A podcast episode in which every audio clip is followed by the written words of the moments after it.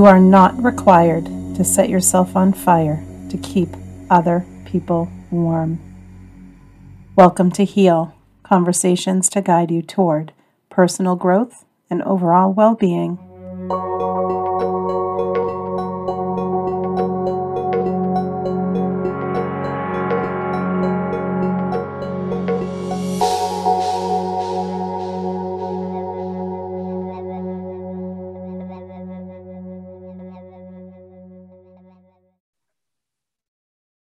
Thank you so much for joining me for this episode of Heal. Today I have Amy Green Smith in the studio. I wish it was a studio. How fabulous would that be?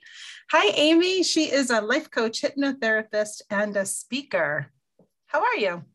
I'm so well. I'm I'm really excited to connect and chat today. Same here. When I saw your bio, I thought, oh my gosh, I know so many people who would benefit from your wisdom, your experience, and your stories.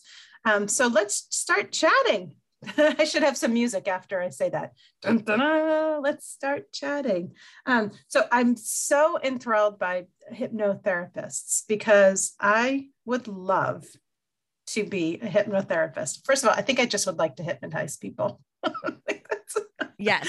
and and hear all about their deep dark secrets. So tell me your story. Where did you start from? What made you become a life coach, a hypnotherapist? And we'll talk a little bit later on in the podcast about how you help people now with those skills and that training. So tell us your story. Well, I think for it's not dissimilar to many of us who are kind of in the expert space where a lot of times the personal lessons that we've had to learn along the way have then informed the work that we do and put into the world. So I I I'll give you a bit of context around my family of origin and kind of how how that really it created the impetus for my work in the world.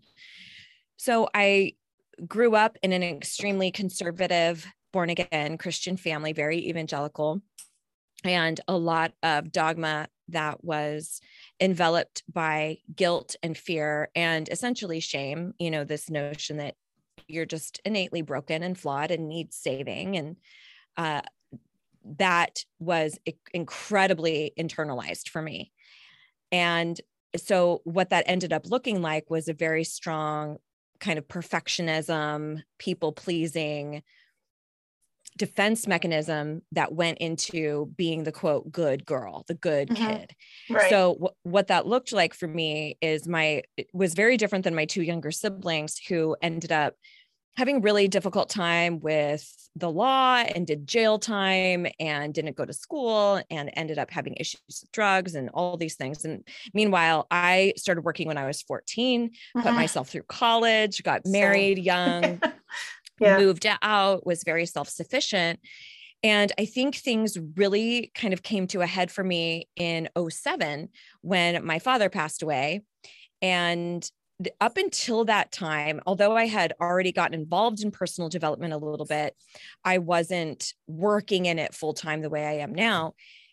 And there was this very pivotal moment where you know, another little bit of context that day, the day of my father's service, yeah. I had a background in makeup artistry. So I did the makeup for his viewing.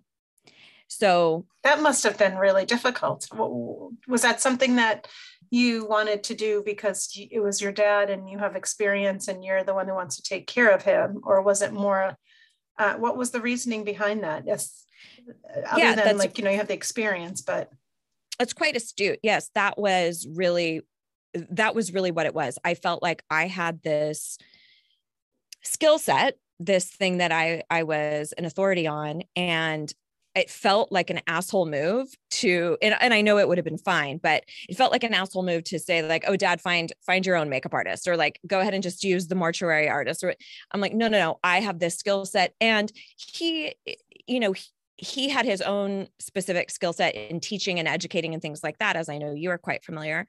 And if he wouldn't have spoken at my service, you know, like if he wouldn't have used his talents right. and said, like, I'm going to speak for my, you know, right. I, that makes sense. So it's sort of I kind like, of put well, it this in, is what I can do. So let me do this for him. That's right. Yeah. So I do the makeup for literally on my father's corpse. And the the process to answer your question of what did that look like i really went into immediate work mode.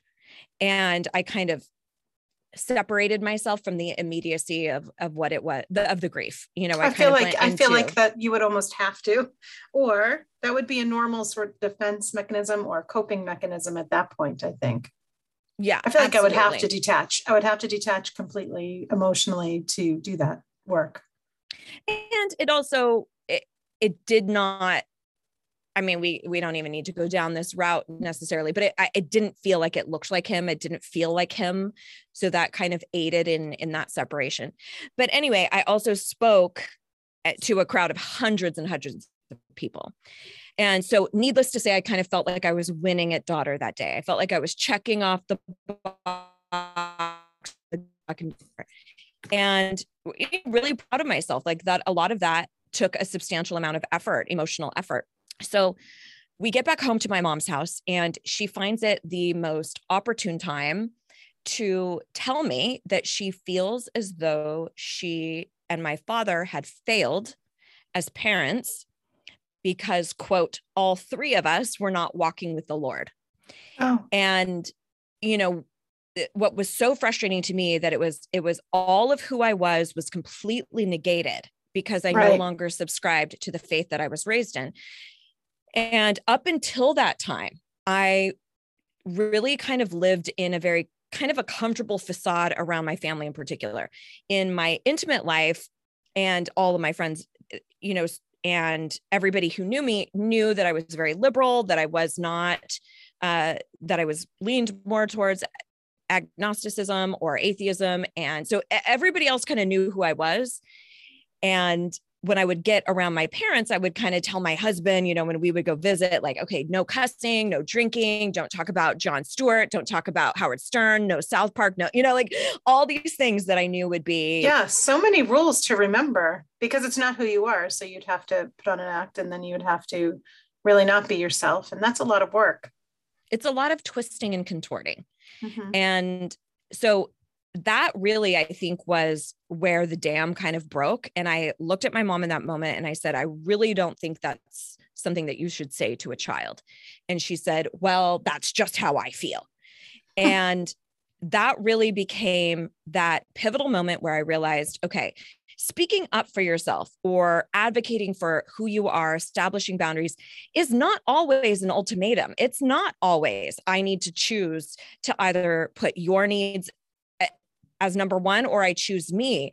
But if it did come down to that, and I do think there are situations like this where it does, uh, and if it is going to come down to I either choose to make you happy or I choose to make me happy, I'm going to choose me. Mm-hmm. And can I ask you how old you were when that happened?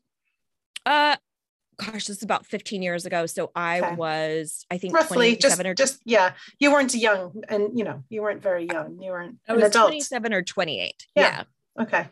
Yeah, something like that. So I, at that point, then the trajectory became uh, extremely combative. I was very adversarial. It was, I think it was two things. It was one that I had finally spoken up and said, like, I don't agree.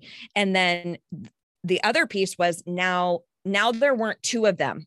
Again, now it was, you know, my That's father true. had passed on and now it was just my mom. And, and so it, and I guess there's a third component that she, which compounded the issue is she then reached to me to kind of supply some of the needs that she wasn't getting met because my father had passed.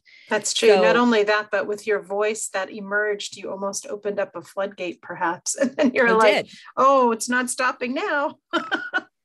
and yeah. and that that was really what led me to the work I do now was many instances of me fighting and being really acerbic and biting and uh, vitriolic when I would have these conversations with her. And I would find myself going back and cleaning up my mess, not not the content, not what I actually was saying or expressing, but the way in which I was expressing it, mm. the actual delivery of it. So then I would kind of go back to my mom and say, Hey, and this is something that I advocate for all the time in my work now. I would say, listen, I still feel very strongly about what it is that we were discussing, but I spoke to you in a really disrespectful and rude way, and you didn't deserve that. And for that delivery, I apologize. But not for and the it, content and not for how you feel about it, right?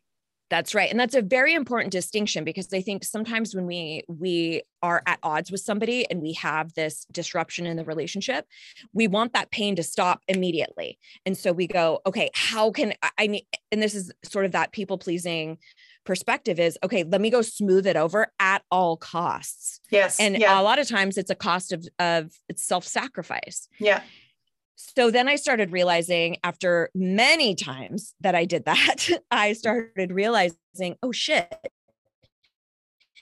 you actually up for yourself out some of the most polarizing topics. And you can do that with grace and kindness. You don't right. have to be cruel and rude. And so I started realizing, okay, you can actually have conversations where you tell your family that you are, you know, part of the queer community, or that you ask an adult child to move out of the house, or you tell your parents you're not going to continue on with schooling because it's not calling to you. You ask for a divorce. Like there's all of these really volatile conversations that we typically have, and we think we have to do it from a place of kind of a being a dick.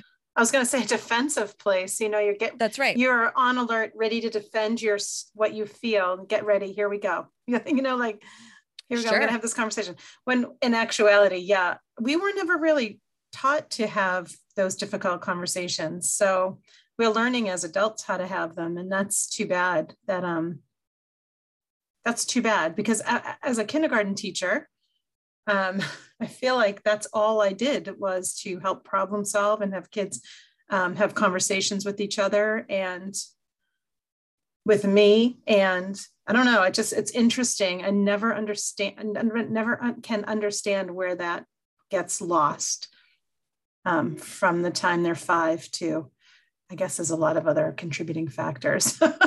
there's a lot of, there's a lot of contributing factors. I mean, I think we also have the influence of a patriarchal society where we value things that are under more of that masculine frame.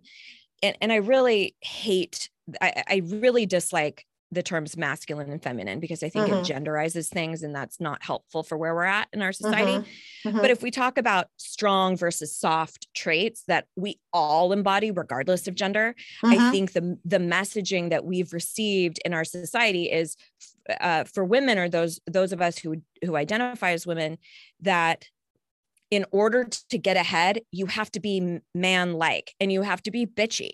I was and, going to just say that. Yeah. Why are we bitches? Because we want to succeed and have, you know, um, and if we're just talking career wise, get ahead.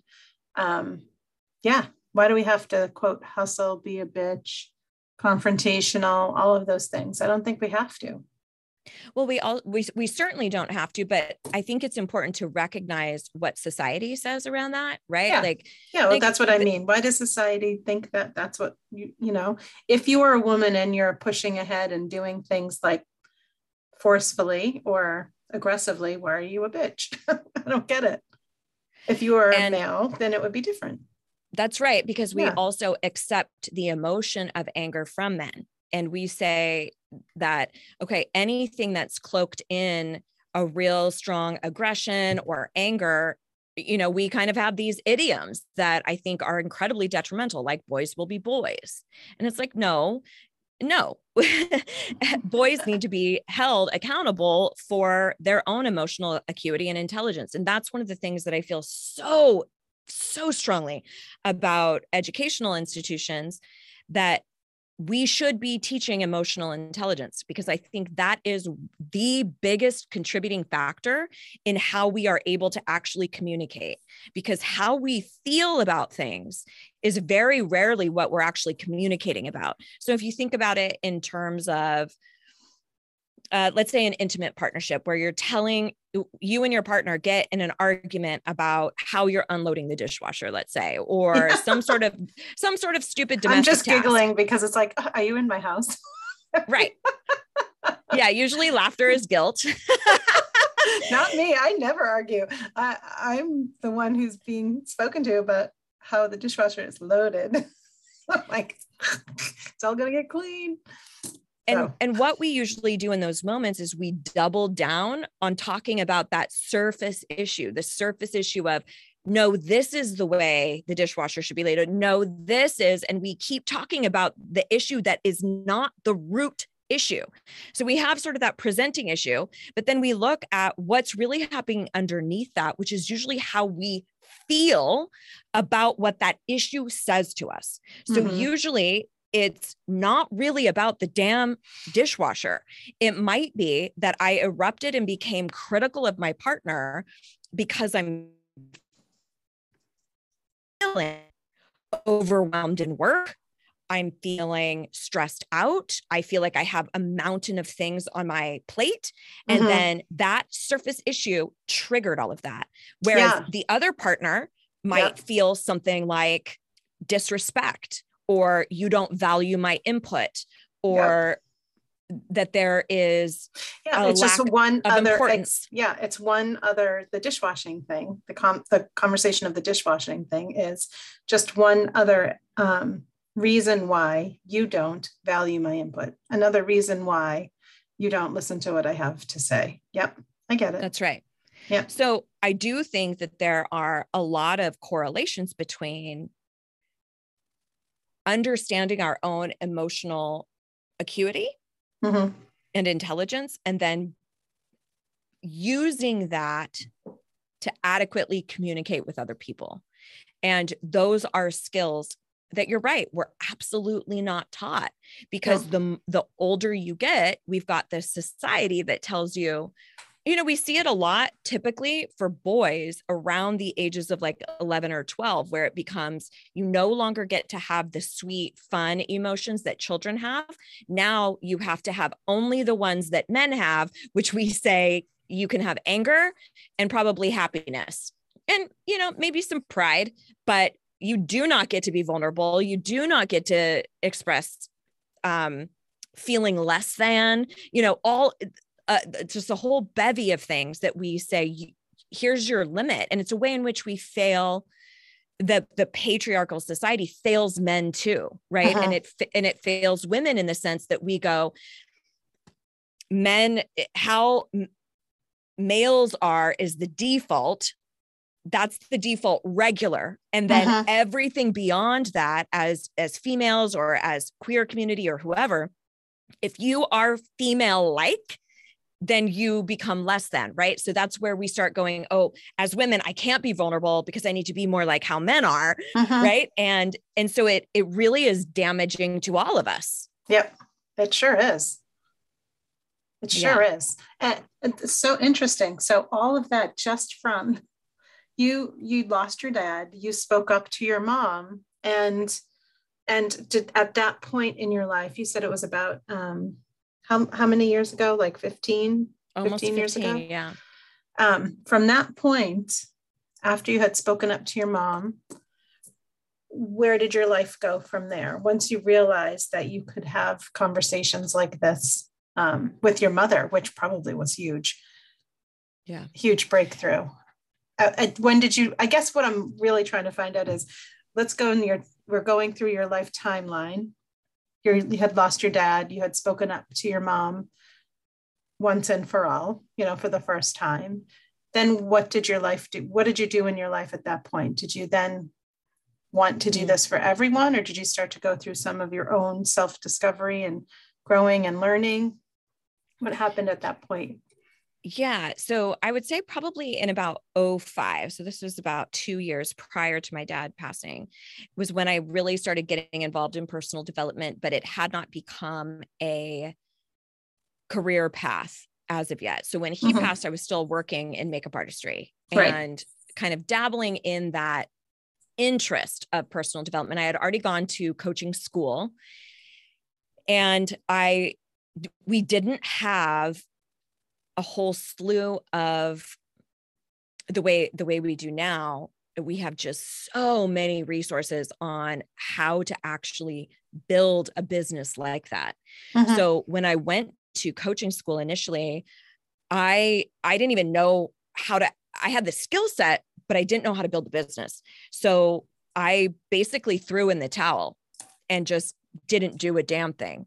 And it wasn't until probably gosh, it was probably 08. I went back through my coaching education because mm-hmm. because once you completed the program you could then go back and assist during the program so i went back i assisted i kind of re-engaged with it i got my certification and that's when i got really serious about creating an actual business and getting the business support that I needed.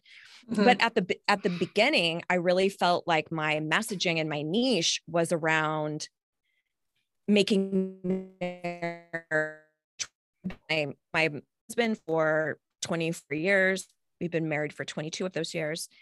And I felt like I had a lot of understanding around what can actually create a thriving partnership uh-huh. and what what happened for me as i worked with clients who were struggling in their partnerships i realized that at the core of it were were two things and one was internal and one was external and the internal piece was recognizing that and eh, that your voice actually matters that mm-hmm. what that you matter that you are enough your worthiness your enoughness whatever moniker you would ascribe to that.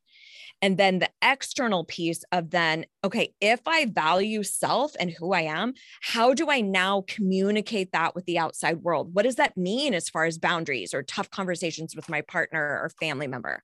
Right. And and then so that was in about 2015 when i changed into instead of focusing on making relationships work or working in in marriages transitioned into speaking up for yourself without being a dick and really focusing heavily on on communication. And that's really what what i still do to this day.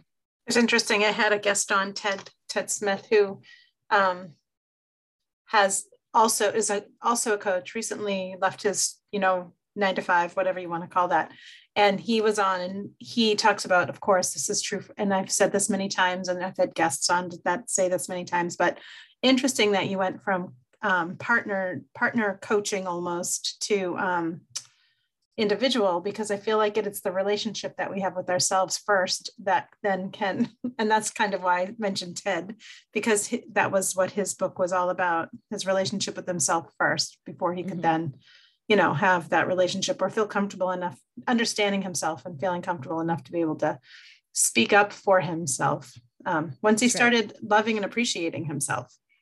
That's right. um, so it seems natural that you would go from helping couples to individuals um, at least in my mind because it really does just start with us. It does and it's interesting in the eh, the program that i i teach that really is the the sequence that we go through. We start with understanding your own disempowering beliefs. We do a lot of work with the subconscious faculty of the mind, which is, you know, sort of the hypnosis element that I would do. And then we move le- later into the communication aspects and mm-hmm. how mm-hmm. do I actually speak up to my boss or how do i broach this tough conversation with my child or my partner or sister uh-huh. and what what those what those elements actually look like right. because we're we're not taught that right you know and each person we, would want to approach it differently um i would think based on who they are of course and it also yeah. depends on that particular relationship and what patterns have already been established in that relationship right. that need to and how much how much you're actually collaborating with that other person and how much you're boundarying up. So, for example, if there's a very different conversation that happens if you are in partnership with, uh, let's say, a spouse, and you want to talk about the division of labor in the household, let's say, right? That's a much more collaborative tough conversation versus if you are pregnant and you're out and people keep wanting to touch your body without oh, consent right. right, that's a you know like a stranger at the grocery store being like ooh let me tell yes. that's that's a hard and fast boundary i'm not collaborating with this other person no. to enrich mm-hmm. our relationship i'm straight up saying hey that's not acceptable so there's nuance there and that's going to change the the advice that i give people and sort of the formulas that we follow right right so yeah. okay I had a question for you. It just left my brain. I was like, oh, I just thought of something and it's gone. I happened to visit your website, by the way, which is amygreensmith.com. And that's like the color green. I happened to visit your website. And did I have see that there was something on there that people could grab if, in fact, they um, wanted to? Yes, absolutely. So if you go to amygreensmith.com, you'll see that I have uh, an ebook. It's actually a workbook that in, encompasses nine challenges that you can kind of test yourself with and mm-hmm. it's called speak up for yourself without being a dick and it's all name, of these different exercises.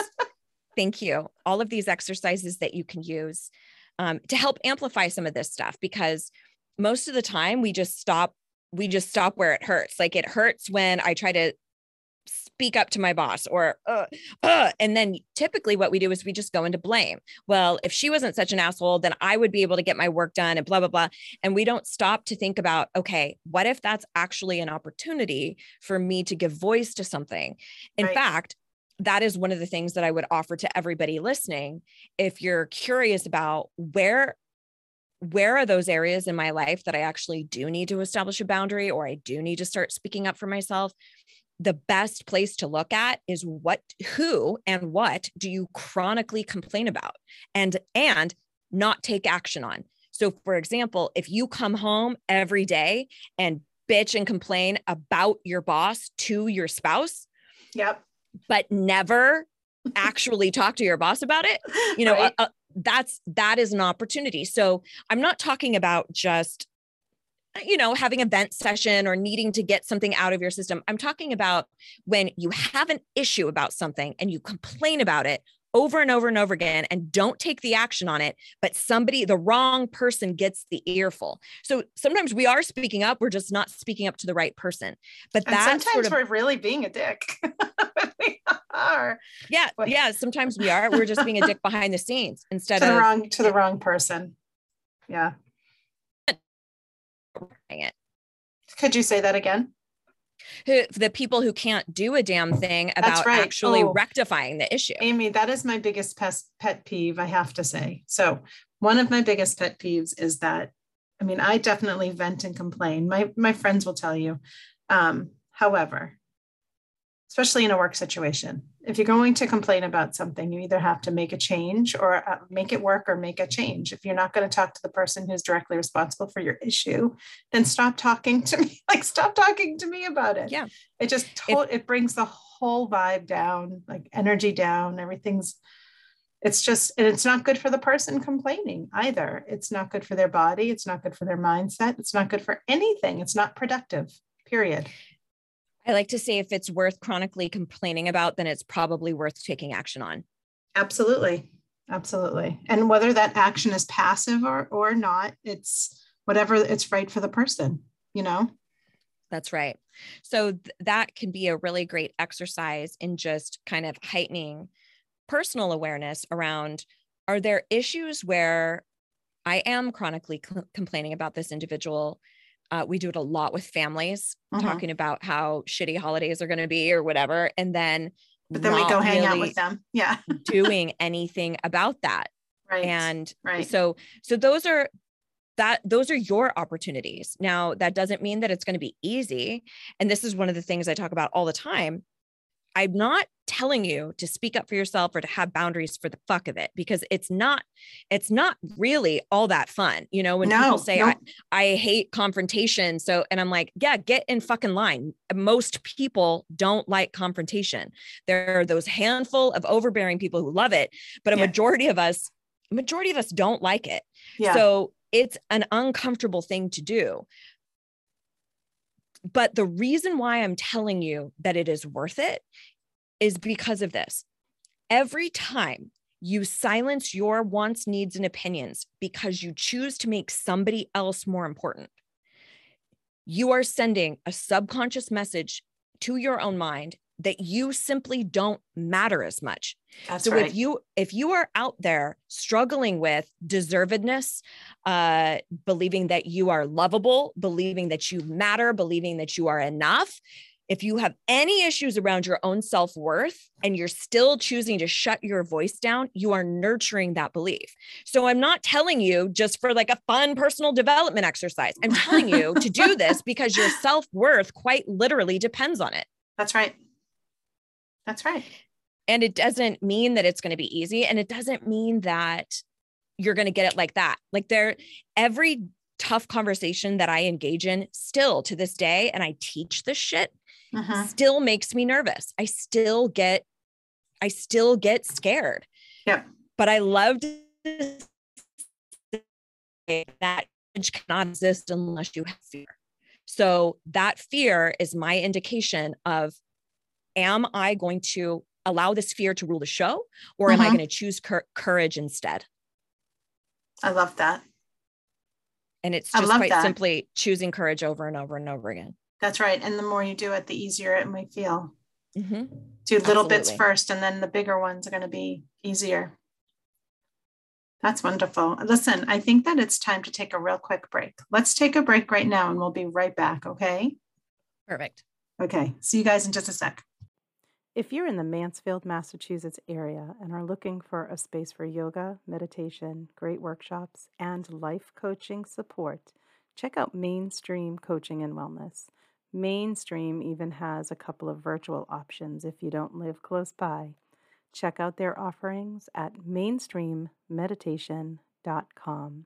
You can also follow Mainstream Coaching and Wellness on Facebook and Instagram. The name is Mainstream Coaching and Wellness. And here I am back with Amy Greensmith. She is here as a life coach and a hypnotherapist. And we have been talking a little bit about her experiences in her life and what brought her to where she is right now. Um, she helps people actually speak up for themselves without quote being a dick, which I mm-hmm. absolutely love. Um, thanks again, Amy, for being here. Welcome back. Absolutely. Thank so, you. You're welcome. So I wanted you to let the listeners know that they um, where they can get in touch with you if they wanted to mm-hmm. hire you for your services, how they can do that, or if there's any um, social media avenues where they can follow you. Would you be able to speak to that? Sure. Thank you. So I my the foundation of everything, sort of my little corner corner of the internet is over at Amy Green Greensmith. Green is uh, without any. Okay, let like me just say that and... one more time. Let me say that one more time because it just seems like my internet is screwing up a little bit. Um, and correct me if I'm wrong, Amy. You said amygreensmith.com, and it is green like the color without an E at the end. Is that what you said? Yes, that's correct. Thank you. That's correct. And uh, like I mentioned earlier, you'll see right there on that page that you can grab my free workbook, where, which will really help you start speaking up for yourself. You can also go to the uh, free sources tab. And under free sources, you'll see that there's some other additional freebies there. I have a hypnosis download that you can grab that's specifically around anxiety and fear. Oh, that's and fabulous. I, I love that idea. Yeah, I, I actually brought that out. I created that right when COVID hit because there oh was oh such an intensity around anxiety and fear. No kidding. Yeah. and just around things that are outside of our control. So it doesn't Right. necessarily have to be COVID, but any time where you feel like uh, everything is happening and you can't, you're powerless to do anything about it, which oftentimes will create so much anxiety. So yeah, lots of freebies over there. I would love for you to kind of get to know me and my voice. You'll see I've had a podcast for almost nine years myself. So there's lots and lots of stuff for you to sink your teeth into. And then I hang out probably the most on Instagram. My social media handle is at Hey Amy Green Smith. So H E Y Amy Green Smith on pretty much every platform. So wherever you like to hang out, you can find me under that that handle. However, Tik, uh, TikTok, TikTok is where I stalk everybody, but on Instagram is where I hang out the most. So okay, yeah, join the club. Um, yeah, I'm a TikTok voyeur, but uh, I don't I don't create really on TikTok at all. But yeah, so come hang out on Instagram and just get get to know me a little bit, and then you'll see all different avenues to work with me fuller if in in a deeper way if that's something that calls to you. I that's do a very spe- specialized program. I don't work one on one with with folks any longer, um, but I do a very specific group program that you can That's learn great. more about. I love that. Yeah. All right, Edie. Um, also, can I ask you a few more questions? Something that I ask everyone on the podcast at I the love it. near the end. Okay, you ready? You prepared for these? Did you prepare for these questions? I don't think so. I Okay. don't think so. I might have stopped 10 minutes prior to the end of it. So I'm I'm probably going to be surprised. Okay, here we go. Um, all right. There are three questions that I ask every single guest near the end of the podcast. So here it goes. You ready? When you're at your most peaceful, what is it that you're doing? Oh gosh, when I'm at my most peaceful, I would it this is a little roundabout of an answer, but it would be when I really have given myself the freedom to let go of my to-do list, to let go of the have tos and the shoulds and the you know all of the things that i feel like are task related it, it- that's when i can unplug and really truly be present and be You're so good. Because if that were me, oh my gosh, I would be like, why am I? I'm not doing anything. I need to get up off my ass and go. I love That's that. funny. But it's a choice, isn't it? It's a choice to say, I'm going to let go of these responsibilities today and I'm going to enjoy the time that I have right now. So, yeah yeah we need to i really think we need to glorify rest more than we oh, glorify I agree. busyness agree. and hustle Yep, I agree. I'm right there with you. Okay, next question. Do you have a book that you would recommend to someone? Life changing book, something that you read that maybe changed your life or gave you a different perspective on things? i can't I, I don't feel like it's necessarily changed my life but i think it could change many people's lives and it actually just came out i think in december it's brene brown's most recent book atlas of the heart Mhm. and it really is basically a glossary or an index of human emotion. So, like we were talking about earlier, I think when we are astute enough to know what it is that we're feeling, we can so much more accurately advocate for the things that we need and ask for what we need instead of just saying, I feel bad or I feel sad or I feel, Right, you know, and actually understanding the breadth of human emotion right. and I, I think probably one of the most important books of our generation because there's so much lack of emotional literacy in Mhm. our culture, and and I I think it's just a brilliant brilliant work of art the way it's grouped together, all of it. So yes, I have to get that one. I haven't received, I haven't bought that one yet. I haven't listened to it yet on Audible. I haven't done any of that stuff yet with that one, but I know it's there and I need to get it. So you might be the third person that mentioned that book and I keep seeing it everywhere. So I think those are signs for me to get it. well, Um, you know, I I signed the the audiobook I don't think drops until February 2022. it's all right. I can and- still get the actual book.